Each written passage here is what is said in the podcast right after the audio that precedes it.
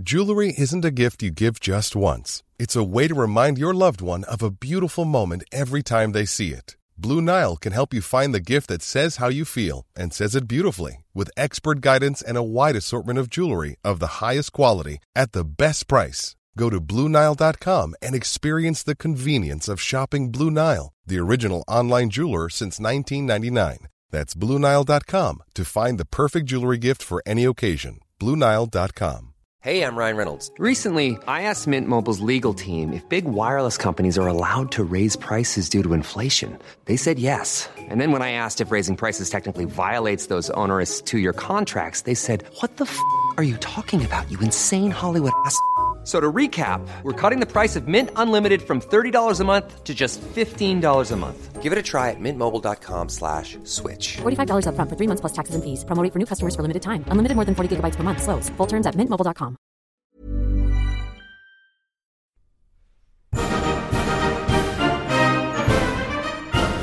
Many years ago, Riley Knight completed a degree in history. This proved to be a bad move, as it was absolutely useless for him. Until now. Here's some half assed history.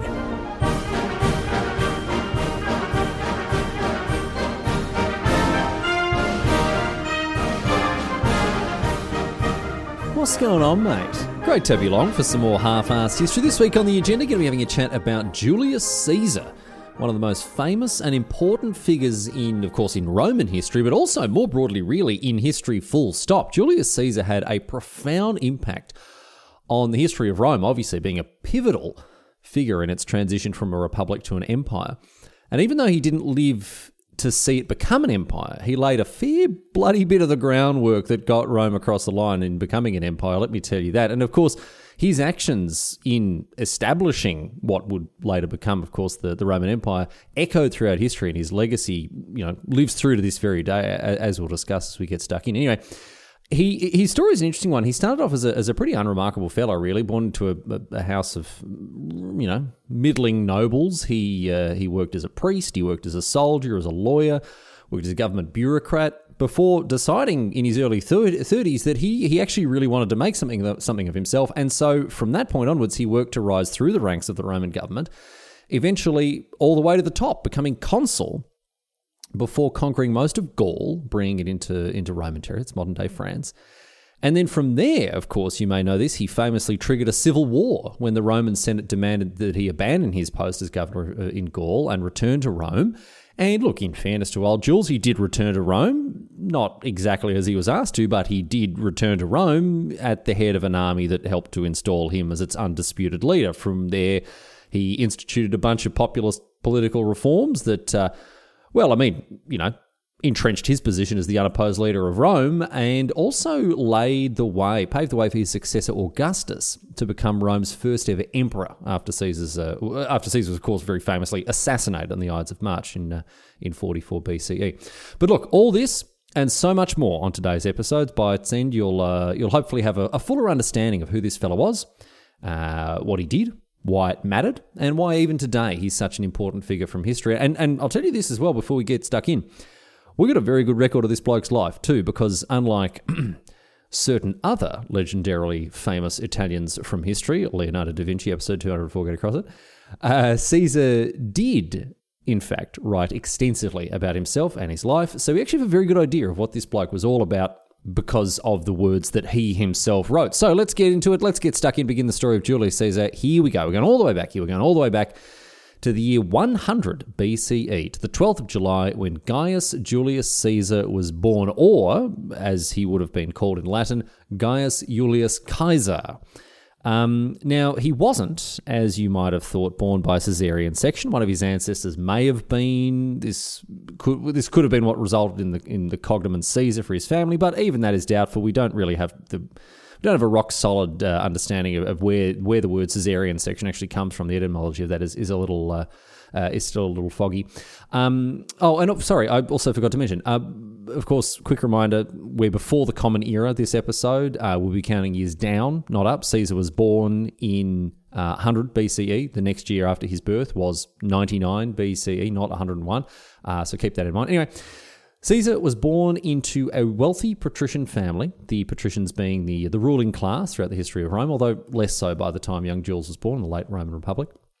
At this stage, Rome's territory is vast, uh, although it's obviously it's going to you know be getting, getting a lot bigger before the end of this episode. Don't you worry about that. But Caesar's dad, whose name was also Gaius Julius Caesar, just to make things really confusing, um, Caesar's dad had done all right, right? He, he was the governor of the Roman province of Asia. Uh, his mum, Aurelia, also came from a powerful family. And so Caesar had, you know, obviously a pretty privileged life uh, growing up as a, as a, as the son of a, of a middling noble who was in a decent amount of, had, had a decent amount of political clout to him. However, in 85 BCE, when Caesar was just 16 years old, his old man died, right? And this left Caesar as the head of the family, just 16 years of age, uh, and it left him at the head of the, the head of family at a time of great political turmoil in Rome. You're, you, you might remember back uh, from episode 175, Marcus Licinius Crassus, get across it. Uh, the conflicts between the Marians and the Sullans, right, two political factions that absolutely bloody hated each other, they're ongoing at this point. And you also might remember how Crassus picked the winning horse. He backed Sulla and helped him win the war with the Marians.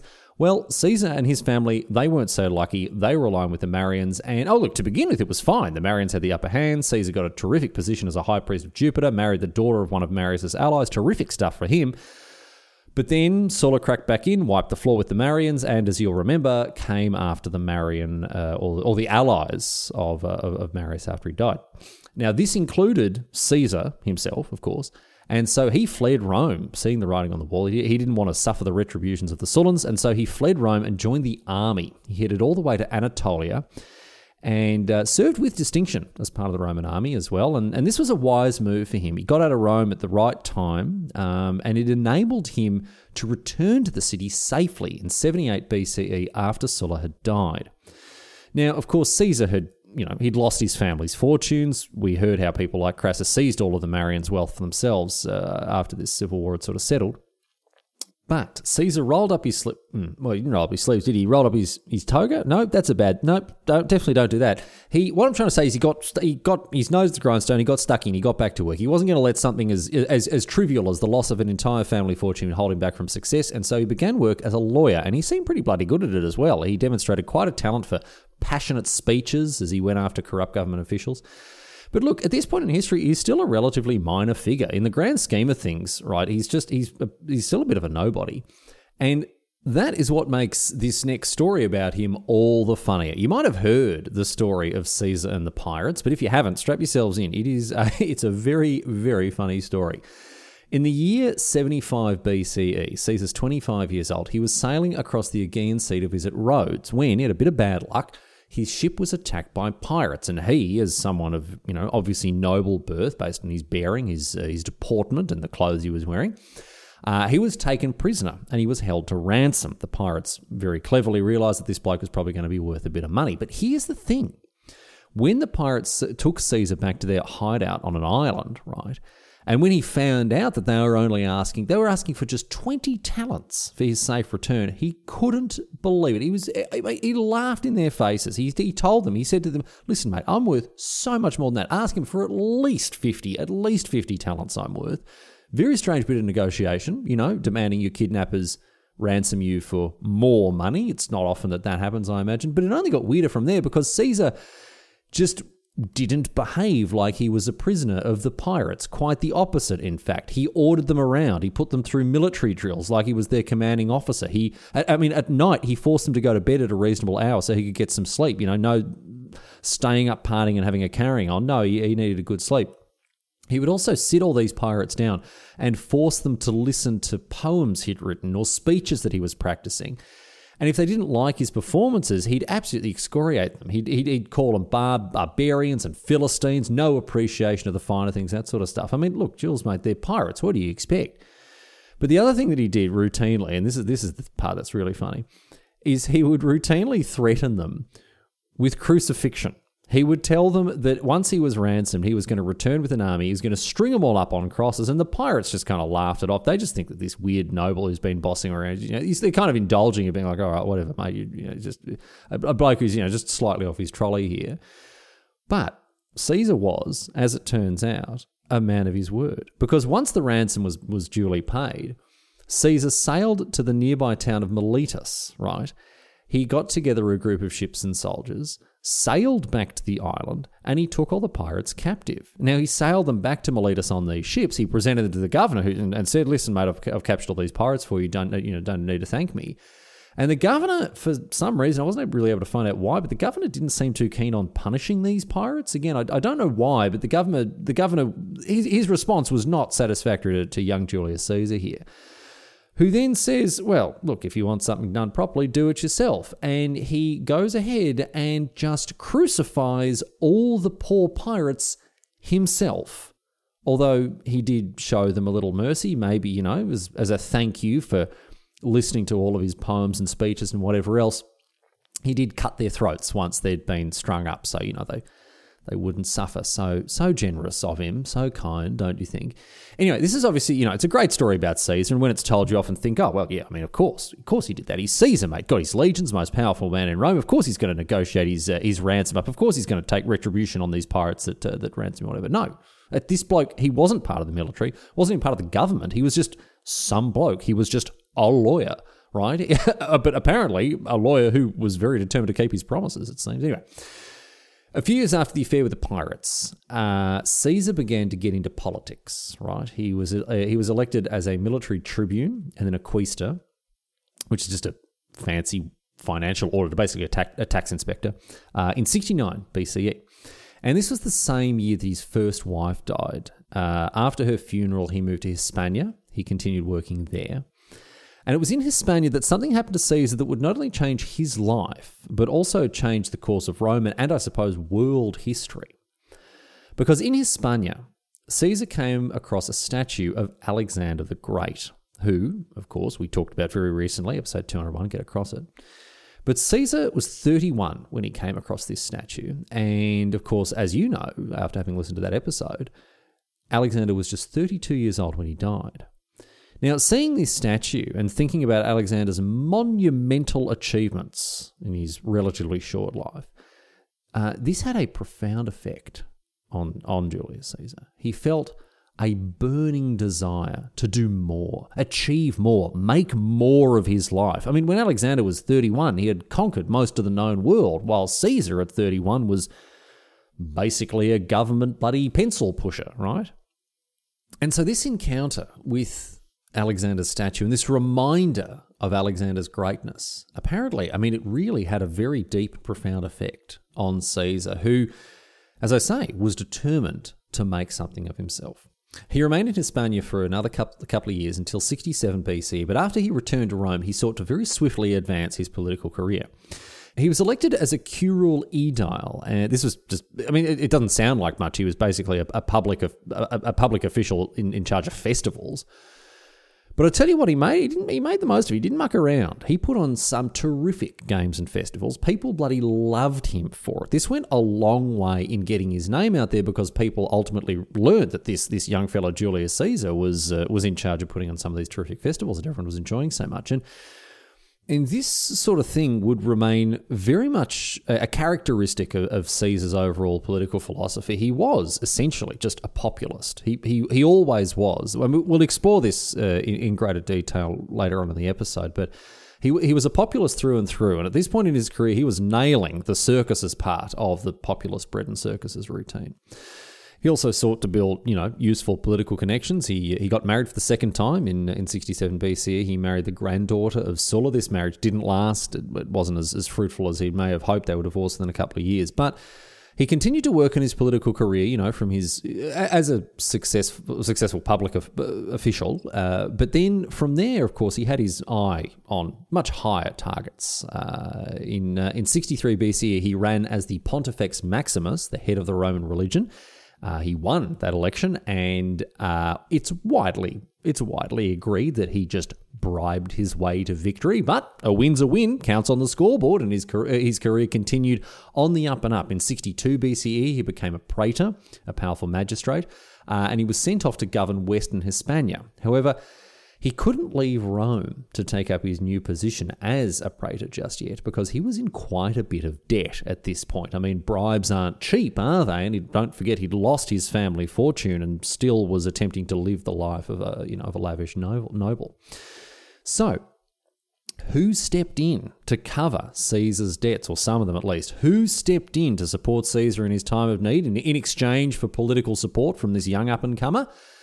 It was, of course, Marcus Licinius Crassus, the richest man in Rome. And this was the beginning of the political alliance between these two blokes that would obviously go on to be so fundamentally important in the, uh, the history of the late Roman Republic. Anyway, with his financial affairs looking a little bit better once Crassus stepped in, Caesar headed off to Hispania, and uh, there he went above and beyond, uh, not just governing the area that was assigned to him, he conquered new parts of the Iberian Peninsula, uh, attacked and, uh, and, and subjugated various Hispanic tribes, and therefore, I mean, improved his public standing quite significantly. As a conqueror, this began to build a base of fantastically loyal troops around him as well. And by 60 BCE, there is enough wind in this bloke's sails for him to for him to run for consulship. This is the highest political office in the Roman Republic. There were always two. Well, I say always. We'll change that a little bit. But for now, there were always two consuls in office at any one time, each elected to one-year terms. And after his, you know, after his last couple of years kicking goals with both feet, everything he did, putting on the bread in the circuses, going and conquering parts of Hispania, bribing people the way to the top of elections, whatever else, he won the 59 BCE election alongside another fella whose name was Marcus Bibulus. Now, Caesar did win this election with the support of Crassus, and, you know, is again widely agreed that mountainous bribes were paid in order to secure the victory for himself. I mean, there's a lot of talk these days about rigged elections and fake results and all the rest of it. Well, I tell you what, it's not new. Caesar didn't care about any of this sort of stuff. He greased whatever palms needed greasing to ensure he got the W. And in 59 BCE, he is duly, well, I say duly, he is unduly, I guess, elected consul. Anyway, after, ta- after taking the, consul- the consulship here, Caesar moved to shore up his position. We've talked about the first triumvirate in the show before, and Caesar put a lot of work into bringing this first triumvirate about. Caesar and Crassus were already already politically aligned, of course, but Caesar realized that if he could bring another powerful politician on side with the two of them, a bloke whose name was Pompey, then the three of them would be untouchable. Between the trio, they could completely control Roman public affairs, combining their political influence, their military power, and their vast wealth. The only issue is that Crassus and Pompey hated each other's guts, and so it was Caesar who had to put in a lot of work to reconcile the two. But he did, and he sealed the deal on this on, on this first triumvirate by marrying his daughter Julia to Pompey, right? This this was something that that brought these blokes together and made sure that they were linked in more ways than just the political. And Caesar also married again around this time for the third time, marrying a woman named Calpurnia. But with a strong, with such a strong grip on power here, Caesar moved quickly to shore up his position even further, and in, in a few different ways. Right, as I say, these three blokes had a stranglehold on on power within the Roman Republic. But Caesar found ways to exert even more influence and expand his power even further. He got rid of his co consul, Bibulus, by having him forced out of the forum by an armed gang. And Bibulus obviously is, you know, doing his best to resist what's happening to him, but he was strong armed out of the building. And once outside, he was, I mean, it's not very nice what happened to him, to be honest. He was beaten up and then had a bucket of turds upended over him, which is, you know, not great for your public image as you're trying to go around as a dignified statesman.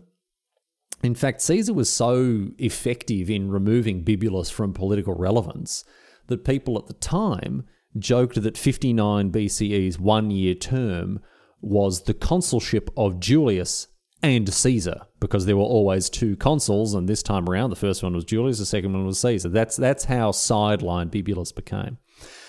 And in the wake of this, the triumvirate moved very swiftly to cement their hold on power here. Pompey marched troops into the city, Crassus bought off opponents that couldn't be intimidated by the troops, and Caesar enacted an unswervingly populist policy agenda. Caesar was a member of the political faction known as the Populares. This was a populist group. They stood uh, they stood against the, the, the elitist Optimates. And look, there's a lot of debate as to how formal these two political groups were. I'm not going to call them parties because they don't really seem to have functioned the way that political parties do today. It's probably going to be misleading to talk about them like that. But essentially, the populares were on the side. Oh, they were populous. They're on the side, you know, of the common folk. They were they were standing up for the uh, for the for the for the rights and uh, for the for the interests of, of, of the people who couldn't do it for themselves. Uh, and of course, you know, a lot of the time they advance their own agendas on behalf of uh, the common man, as they like to say. And they were opposed again. They were opposed to the Optimates, who were the long-standing, heavily entrenched elite ruling classes. So, kind of doesn't matter which horse you back here. We're talking about a bunch of very power hungry and ambitious individuals, regardless of the excuse that they're using in order to try to project that power. But Caesar definitely on the popular side of things. And he furthered the political agenda of the Populares by attempting to bypass the power of the Roman Senate wherever possible. This was a, a cornerstone of, of the, the, the, policy of the Populares. They, were te- they attempted to constantly undermine the political power of the ruling elite. And uh, by weakening the position and the influence of the Roman Senate, all in the name of the people, of course, Caesar gathered more and more power for himself. He began to publish the world's first ever daily newspaper, the Acta Diurna, which gave him a mouthpiece to gain, you know, gain further popular support. He could sway public opinion using the uh, the Acta Diurna. Uh, and and the things that he did, this this policy agenda I talked about, these were all aimed at endearing himself to the people. Things like giving away government-owned lands to the poor, which honestly, you know, isn't a bad move on paper. But the other side of the coin here is that Caesar was just corrupt as anything, as any good populist is, and he knew that once his term as consul was up, he would be in big trouble when the paper trail came unraveled, when his political opponents sought to prosecute him for his corruption, because, I mean, half of him being in government was about him bettering his own position, making more money for himself, and ensuring that he left. I mean, you know, maybe he leaves Rome better than he found it. That's not his priority. His priority is to make sure that his hip pocket is certainly in a better place than he than he found it when he entered the consulship. Now, because of this, and as, as I say, because he knew he'd face prosecution as soon as he became a private citizen once again, once his one year term was up, he knew he had to do something. So, what did he do? Well, with the help of the first triumvirate, he appointed himself as the governor of the Roman province of Gaul. And the reason he did this was because uh, provincial governors were immune to prosecution. No one could touch him while he was the, the, the governor of Gaul. And in order to, to, to really make a sure thing of it, he didn't just give himself a regular gubernatorial term of one year. No, he gave himself five years. He gave himself five years as the governor of Gaul, which he assumed would be enough for him to weasel his way out of the many problems that he would face at this point were he to become a private citizen and, and you know, open to prosecution once again. But then on top of that, he was in control of four legions, which is, I mean, you know, Another way to make yourself pretty politically untouchable, just surround yourself with an enormous, essentially private army. So Caesar is in a very good spot as his consulship comes to an end. The only issue for him is that he is still just balls deep in debt. But no worries, because there is no end to the ways that an ambitious and highly corrupt provincial governor could make money. And this was another reason that Caesar sent himself off to Gaul. It wasn't just for power and prestige and also to avoid prosecution, it was also because he knew he'd be able to line his pockets, and he did exactly that. And the method he chose to enrich himself after becoming the governor of Gaul, as you may very well know, was conquest. A lot of money to be made in war. He immediately got on the front foot. He mobilized his legions. He marched into the parts of Gaul, modern day France, that didn't yet belong to Rome, and he conquered tribe after tribe after tribe, dispatching any who resisted and expanding Roman territory swiftly and decisively, and of course, giving himself and his men plenty of opportunities for loot and plunder. And he didn't just fight Gaulish tribes as well. He fought Germanic tribes too. Uh, in in 55 BCE, later on as well in 53 BCE, some of the Germanic tribes decided that they wanted to get on get get in on the action. While all this conflict was continuing between the Gauls and the Romans, perfect time for them to cross the Rhine and start raiding into this uh, you know this area of warfare. And Caesar didn't like this at all. He taught him a sharp lesson. In a remarkable feat of engineering, he actually built two bridges across the Rhine River, one in 55 and one in 53 BCE and his forces returned the favour. They crossed the river and raided and pillaged and burnt Germanic villages, just as the Germanic tribes had been doing on the other side of the Rhine. Now, the tribes had thought themselves safe on the other side of the river. They had thought that the river would protect them from a large scale military action on the part of the Romans or anything else like that. But Caesar showed them just how wrong they were with that assumption. He showed them that the river meant nothing to him and that he would have his retribution. And so after building these bridges, after building bridge, crossing over, raiding, pillaging, whatever else, he crossed back over, disassembled the bridges, and showed these tribes in no uncertain terms that he wasn't to be messed with. This is the first time in here. It may not sound like much, you know, building a bridge crossing a river, but this is the first time in history that the Rhine was ever crossed with a bridge. And the bridges that he built, they were marvels of engineering. The Rhine, as you might know, it is both very wide and very deep, but Caesar crossed it. Maybe this is an over the top comparison, but what Caesar did is kind of like rocking up with an aircraft carrier when your opponents still think that, I don't know, like a tank is a pretty neat piece of military engineering. The ability to project power like that into somewhere that was so unexpected and so unanswerable as well it really showed that Caesar was, I mean, a fair way ahead of his time when it came to, you know, his his his military, his his strategic and tactical genius. Anyway. Jewelry isn't a gift you give just once. It's a way to remind your loved one of a beautiful moment every time they see it. Blue Nile can help you find the gift that says how you feel and says it beautifully with expert guidance and a wide assortment of jewelry of the highest quality at the best price. Go to BlueNile.com and experience the convenience of shopping Blue Nile, the original online jeweler since 1999. That's BlueNile.com to find the perfect jewelry gift for any occasion. BlueNile.com. Caesar continued his uh, his conquest of Gaul, and at a couple of points, even actually raided uh, Britain. He crossed the English Channel and, and made some raids into Britain, although he he didn't stick around there too long. And I mean, who can blame him, honestly? Uh, although it's, it's, actually it wasn't actually for the reasons that you think it wasn't because the weather's rubbish. Uh, it was because the situation in freshly conquered Gaul was it was just too unstable. It was too unstable for for Caesar to try to expand his territory even further, even further north into Britain. It just really wasn't feasible, particularly. In 52 BCE, when the Gaulish king Vercingetorix united the Gaulish tribes and took the fight to Caesar. Now, despite winning the Battle of Gergovia against Caesar, Vercingetorix lost the decisive, decisive Battle of Alesia, and Caesar's conquest of Gaul now at this point was finally complete. So, huge moment for Caesar. He has taken, you know, governorship of this province and expanded it enormously. Roman territory now now covers most of modern day France. But as Caesar had done this, the, the political landscape had shifted back in Rome and was still in a period of rapid change as Caesar completed his conquest, because Crassus, as you might remember, was killed in 53 BCE, and the political alliance between Caesar and Pompey steadily disintegrated in the years after Crassus's death. A bitter rivalry grew between the two. Pompey became determined to undermine the quite, by now quite considerable power that Caesar was amassing for himself as a conquering hero. And between 52 and 50 BCE, both Caesar and Pompey built up their armies. It looked like they were going to go to war with their, you know, respective political factions backing them up, Caesar with the Populares and Pompey with the Optimates. And the Senate, which uh, over which uh, Pompey had a fair bit of influence, the Senate demanded that Caesar give up his command, return to Rome as a private citizen. The, the, Senate was spurred on by Pompey to do this, who again was attempting to undermine Caesar's position as both a commander and as a politician. And Pompey, uh, in order to you know, send a very clear message to Caesar, began to deploy troops to the nor- northern part of the Italian peninsula to block Caesar's return to Rome with his legion, should he choose to, to take that route. And as I say, war did seem to be brewing on the horizon.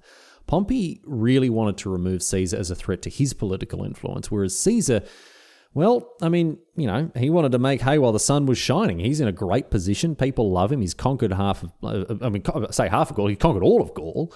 And uh, things are going very, very well for him. He's not, you know, he's not of a mind to, to give up uh, and, and chuck it all away when things are going so well for him. He wants to go back to Rome, run for consul again.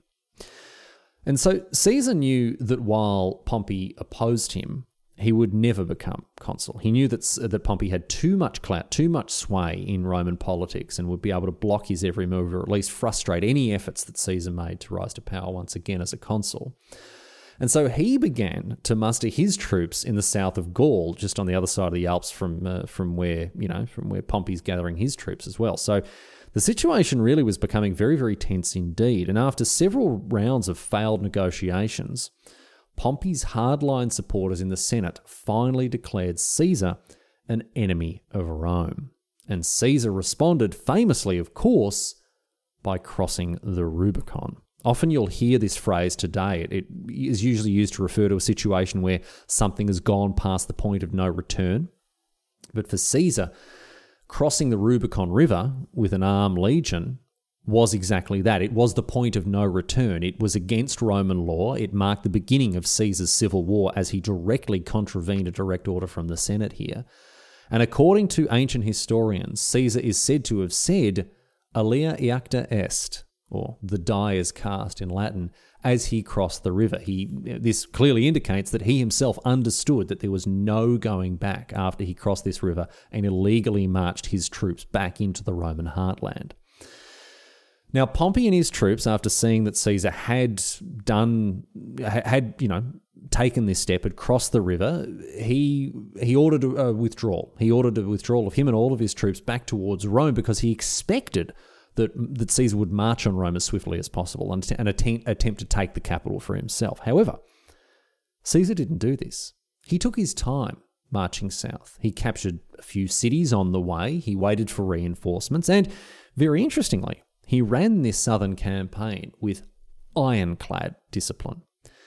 While his troops had very much enjoyed the free hand they'd had in Gaul to loot and plunder and bring home all sorts of riches, Caesar explicitly forbade anything like that while they were taking these Roman cities. These were Romans fighting Romans. They weren't to be looted or plundered or anything like this. And this, combined with the fact that he didn't seek bloody retribution on his political enemies as he advanced, actually won Caesar more supporters. His, his ranks grew as he approached Rome, uh, rather than being seen as this, this rebellious upstart who needed to be put down, who's a threat and an enemy to Rome. No, he was seen as a very popular figure, as a hero, a conquering hero coming home, right, to, to a position of power that was rightfully his. His quote unquote invasion wasn't this violent and barbaric affair that some people had expected to be, and many came over to his side as a result. They'd heard about his successes and his triumphs in Gaul, and they were keen to see him uh, in charge of things back in Rome. So Pompey, realizing at this point that Caesar had all the momentum, and not to mention a huge number of fiercely loyal and, and disciplined troops, uh, Pompey had to sit down and, and think about his next move, right? Because he's going bloody hell. This bloke, he's got all this, he's got all this popular support. Me and all the other optimates, we've done everything that we can to shore up the position of the Senate uh, and, and you know over all the other Roman classes, the, the tribunes and the plebeians and everyone. But it's not doing it. Doesn't do anything. This populist Caesar bloke, he's marching down to Rome and, and people are flocking to his side. Pompey goes, I reckon I'm in bloody deep poop here. So what did he do? Did he stand and fight? Did he resist this enemy of Rome as Caesar bore down on the city? Absolutely not. No, he got on a ship and fled to Hispania to save his skin. He, he, he left with his men, and Caesar's way to the capital was clear. Caesar chased him, however. He chased him from Iberia to the Balkans to Greece, and finally caught up with him and gave him a proper hiding at the Battle of Pharsalus in 48 BCE, which of course forced Pompey to flee to Egypt. Now, after this battle, Caesar returned to Rome, where he was appointed dictator, essentially an emergency position only given to someone in a time of special need. Uh, and he named his second in command. This bloke will be very familiar to anyone who listened to the episodes on Cleopatra, episodes 190 and 191. Get across them. It was, of course, none other than Mark Antony. Now, Mark Antony had been left in charge of the Italian peninsula in Caesar's absence after this civil war began, when Caesar was off chasing Pompey up and down the Mediterranean. But he was officially made Caesar's 2IC after Caesar returned to Rome after the Battle of, uh, of Pharsalus, as I say. But Caesar didn't remain dictator for very long, only 11 days. He gave up the title and instead held an election for the consulship, which he, surprise, surprise, won very easily. And after having secured himself as consul of Rome, he continued his pursuit of Pompey, sailed to Egypt, and of course, you remember what he found when he arrived. Uh, from episodes 190 191, the Egyptians had killed Pompey, and they presented Caesar with his head. Now, we covered a lot of what happened next in episodes 190, 191. Um, I'm not going to go over it in too much detail. You can head back and listen to those episodes again if you want to. If you want to remind yourself of exactly what Caesar got up to uh, during this time when he was in Egypt. But I, I'll give you a quick run through here. He arrived, aligned himself with Cleopatra, the seventh for those who are counting, Uh, he captured Alexandria. He had to defend it from Cleopatra's brother husband, uh, Ptolemy the Thirteenth, of course, the the bloke. I say the bloke, the kid uh, who had ordered the killing of Pompey. Remember that. Um, and long story short, Caesar and Cleopatra won. They rooted. They had a kid together, Caesarion, and Caesar had a bloody great time in Egypt. He put on a massive victory parade. He lived in luxury and opulence as as Cleopatra's uh, I don't know what friend with benefits, I guess. I don't know. Anyway, he's I mean he's still married to Calpurnia. Don't forget when he ultimately headed back to Rome and when Cleopatra came visiting, she was not impressed with Caesar's infidelity, nor were many Romans as well. Bigamy was not looked on too favourably in Roman culture, but hey, I mean, he's Julius Caesar, he does what he wants. Anyway, Despite giving up the title of dictator, Caesar ended up being given the title once again in 48 BCE, and he went about fixing leaks in the Roman power structure. There were various rebellions and uprisings, there were malcontents and political opponents, all who needed a good seeing to, and that's just what Caesar bloody gave him, mate. He sailed to Pontus on the Black Sea, he utterly defeated its king there, and then cruised back to Egypt and other parts of northern Africa to mop up the last of Pompey's supporters and the Optimates and then finally sailed to Hispania and defeated the very, very last of Pompey's allies, including his sons, finally finishing up his civil war with a complete and total victory in 45 BCE.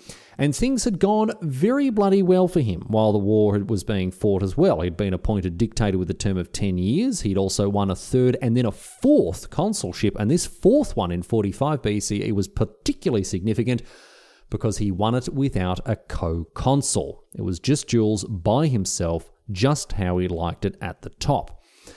And what did he do once his position as the supreme unchallenged leader of Rome was assured? Can you guess? Bread and circuses, mate. That's exactly what the people wanted, and that's what he gave them. Caesar put on parades and celebrations and festivals and games. He held a huge triumph for himself, having won the Civil War. Massive gladiatorial contests were held. A huge battle between 4,000 prisoners of war was staged for entertainment at the Circus Maximus. A large open area of Rome was deliberately flooded so a full scale naval battle could be held on it. Caesar pulled out all the stops when it came to spectacular entertainment, and people loved it. He also got cracking with his policy agenda. I talked about how it had begun a couple of years ago with his first consulship. Well, his populist agenda got into full swing now that there's no one standing in his way. He strongly centralized the Roman government. He undercut the power of many other political institutions, particularly the Senate, and instead took their powers for himself. And this didn't go down too well with the people who, you know, had enjoyed having that power for themselves, but what were they going to do? There was no way to meaningfully resist this bloke politically. He outlawed opposing political groups. He kept his governors on short terms to make sure that they stayed in line. He filled the Senate with loyal supporters until it was little more than a rubber stamp for his policies. This both outraged traditional senators and also greatly undercut the prestige and the power of the Senate itself because everyone saw it for what it was just essentially a room filled with Caesar's yes men by the end of it. But it wasn't just the Senate that he undercut the power of, it was also other political institutions, for example, like the magistrates, right? He, he expanded the number of magistrates that there were. And this, you might think, well, wait, making more magistrates surely just gives them more power, but no. It diluted the power of each individual magistrate by making them share that power amongst many, many more people. And not only did this make every individual magistrate less powerful, it also gave Caesar a much larger selection of people to reward for loyal service. So this was a very clever move on his part in, again, shoring up his political power. And ultimately, Caesar made himself solely responsible for the appointment of magistrates, tribunes, and once he was finished with the office as a long term dictator, even consuls, who he now outranked. Eventually, Caesar was appointed dictator for life, so he outranked the former highest office in the land, the consul, and so he was able to effectively appoint consuls himself. And this was his stranglehold on Roman politics. He bent the governmental system to his will. He ensured that his position as an unopposed leader remained just that totally unopposed, and it worked for a, a while at least. I mean, he was he was able to get a lot done in that time without having to deal with frustrating things like, you know, accountability. Some of the things that Caesar did while he had this stranglehold on power were quite remarkable and, as I say, paved the way for the rise of the Roman Empire. In attempting to further centralize political power, Caesar sought to have Italy itself made into a province of the Roman Republic, and he tried to remove the inconsistencies between the ways that the various provinces in the Republic were administered. Each, each province was dealt with in a slightly different way, and Caesar wanted to do away with those differences. He wanted to centralize and unify the entire Roman realm to be, to be governed by a consistent set of laws and perhaps more importantly, be governed directly by Rome itself, not administered individually and separately by all these provincial governors. No, Rome would be the beating heart of this realm, of this empire, I guess you could say. Now, he didn't quite achieve this goal, something got in the way, as we'll discuss in just a few moments. But it, it, it, does go to show how Caesar sought to unify and centralize political power in Rome at the time, and it foreshadows what would happen in the years after his death. Anyway, Caesar did all sorts of other stuff as well. He held a census, he restricted people's access to expensive luxuries, he incentivized population growth by giving financial rewards to people when they had kids, and he forgave a ton of personal debt held by many Roman citizens by restructuring the debt laws and reforming the way that debt was handled in, in Rome. And a lot of these measures were very, very popular indeed. Caesar never stopped being a populist, and these measures, these reforms, were not only designed to concentrate political power in his hands, but also designed to generate public approval, and they did. This firmly consolidated his grip on power for two separate reasons. First, you know, as I say, he's been going around undercutting the other sources of political power in Rome. He's concentrated all of this political power in his own hands by turning the government apparatus inside out effectively to, to further empower himself. But secondly, he's done this with an incredible amount of public support. People love this bloke. In terms of, you know, his populist reforms, in terms of getting people on side, bread and circuses and whatever else, people love him. And so, for these two reasons, Caesar's position here, it seems unassailable. But perhaps his most far reaching reform, and this is sort of zooming out a long way on the actual situation in Rome uh, towards the end of the, the late Republic here, perhaps his most far reaching reform was the set of changes that he made to the calendar that was used in Rome at the time. Caesar reformed the calendar, he renamed it, it became known as the Julian calendar.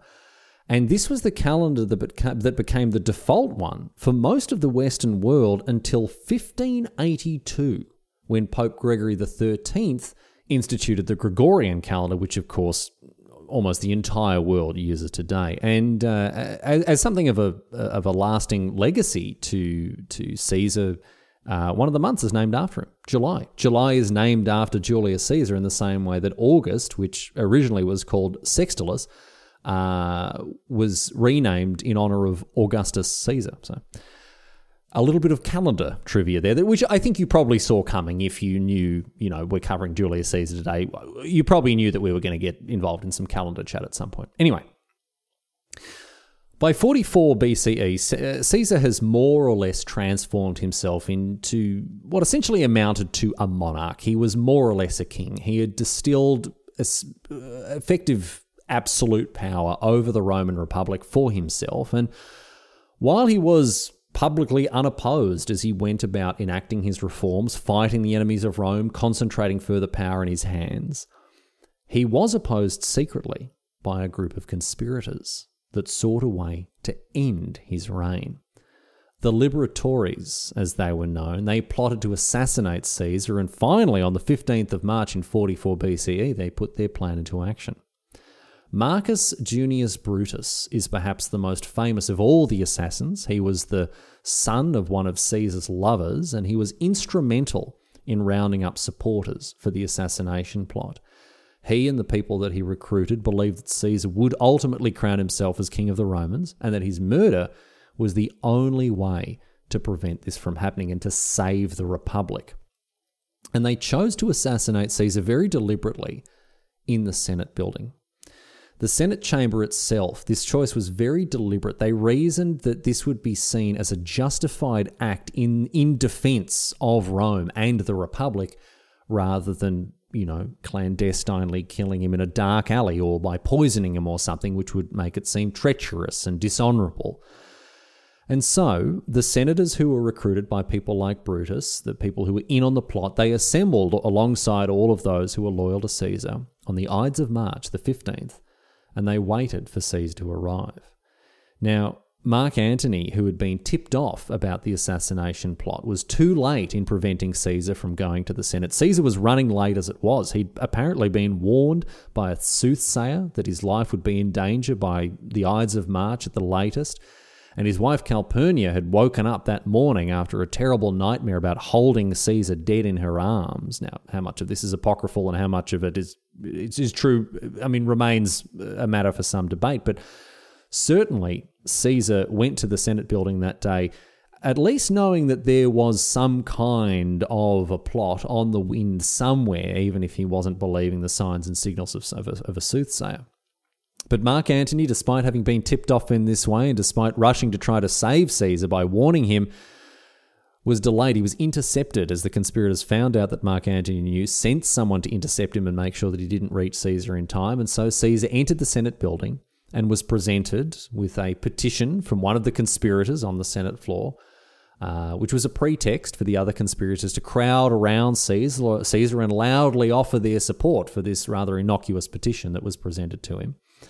And as the noise and as the chaos mounted, as all of these conspirators clamored around Caesar, Caesar attempted to extricate himself from this, this mass of senators that were surrounding him. And it was at that point that the conspiring senators drew their daggers and began to stab Caesar over and over a total of 23 times.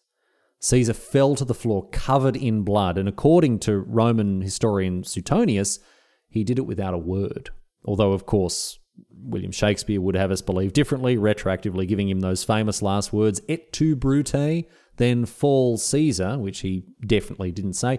He may have said kai su teknon, which uh, in Greek means even you, son. He may have said this to Brutus, who, you know, is the son of his mistress. He, he quite liked it, a bit of a soft, a soft spot for Brutus. But we don't know what Caesar's last words were with any certainty. We don't know if he said anything at all as he collapsed to the ground but we do know that his last moments were there on the floor of the Senate chamber, drenched in his own blood as the assassins fled the chamber. Julius Caesar was dead. And rather than saving the Roman Republic, his assassination actually and directly brought about its ultimate end. The Roman public were outraged by the assassination. Caesar was a tyrant, sure, but he was a beloved tyrant and riots spread throughout Rome, and the political chaos only grew and grew, and ultimately, the young man who Caesar named as his heir, Octavian, his, his grandnephew Gaius Octavius, emerged as a leading figure in the civil wars that followed. Octavian, with the, with the help of Mark Antony, fought the liberatores, ultimately defeated Brutus and his allies at the Battle of Philippi in uh, 42 BCE, but then Octavian and Antony fell out, and Antony allied, uh, uh, allied, himself with Cleopatra, as you might remember, to fight Octavian, but he, in turn, fell to Octavian at the Battle of Actium in 31 BCE, and so Octavian reigned supreme in Rome. And he, of course, went a fair bit further than his great uncle ever managed to, and finally transform Rome from a republic into an empire in 20, 27 BCE, becoming its first emperor with the new name of Caesar Augustus. Julius Caesar had gone a long way in transforming the Republic into an empire, with his political reforms concentrating power away from the other various institutions, and Augustus cleverly maneuvered himself into a position where he held that power for himself, and this time it stuck. The Roman Empire was born, and it would last until 1453, finally collapsing with the fall of Constantinople almost 1500 years later. And the influence of Rome, and particularly its empire, on Western history is impossible to overstate. Everything from language and religion to colonialism and warfare, on top of things like art and culture and architecture and engineering, has all been influenced by ancient Rome. And while he didn't live to see its final result, Julius Caesar was absolutely instrumental in the transformation of the Roman Republic to the Roman Empire. And it just goes to show When we talked about Alexander, I mentioned how remarkable and incredible it was that he did all that he did before dying at the age of just 32. And maybe that made you feel that you're past your prime. Maybe that you missed the boat, that it's too late for you to be an Alexander the Great. But everything that Caesar did, he did after the age of 32, after seeing the statue of Alexander. And so it's never too late, is it? Maybe rather than being an Alexander, you can be a Caesar instead.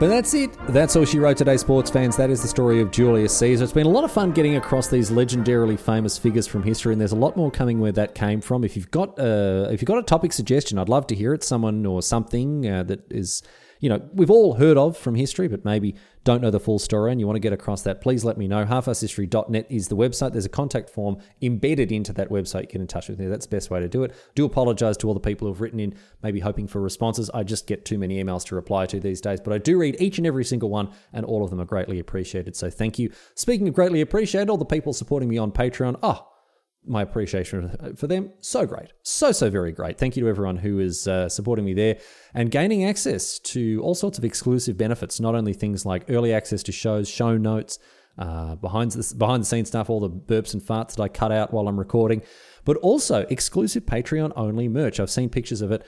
Uh, it looks fantastic. If you want to snag some for yourself, it's not too late. You can go and sign up today or tomorrow. I mean, if you if you're busy today, I understand. Maybe by the end of the week, it's fine. Whatever. Anyway, um, I want to thank all the people supporting me on Patreon, and of course, all the people who are out there in the trenches. Uh, spreading the word of this dumb podcast, watching those numbers go up and up, loving it, absolutely loving seeing that. Uh, so thank you to all the people who are out there telling their friends and enemies and the people about whom they feel largely ambivalent about this dumb podcast. You love to see it. Anyway, that is then for another week of uh, Half-Arsed History. We'll be back next week with more nonsense. Looking forward to company then. Until then, leaving you with a question, of course, posed on Reddit. This one comes to us from Reddit historian Erbul, who asks Julius Caesar got July named after himself when he made the Julian calendar. Why didn't Pope Gregory put Gregember in the Gregorian calendar?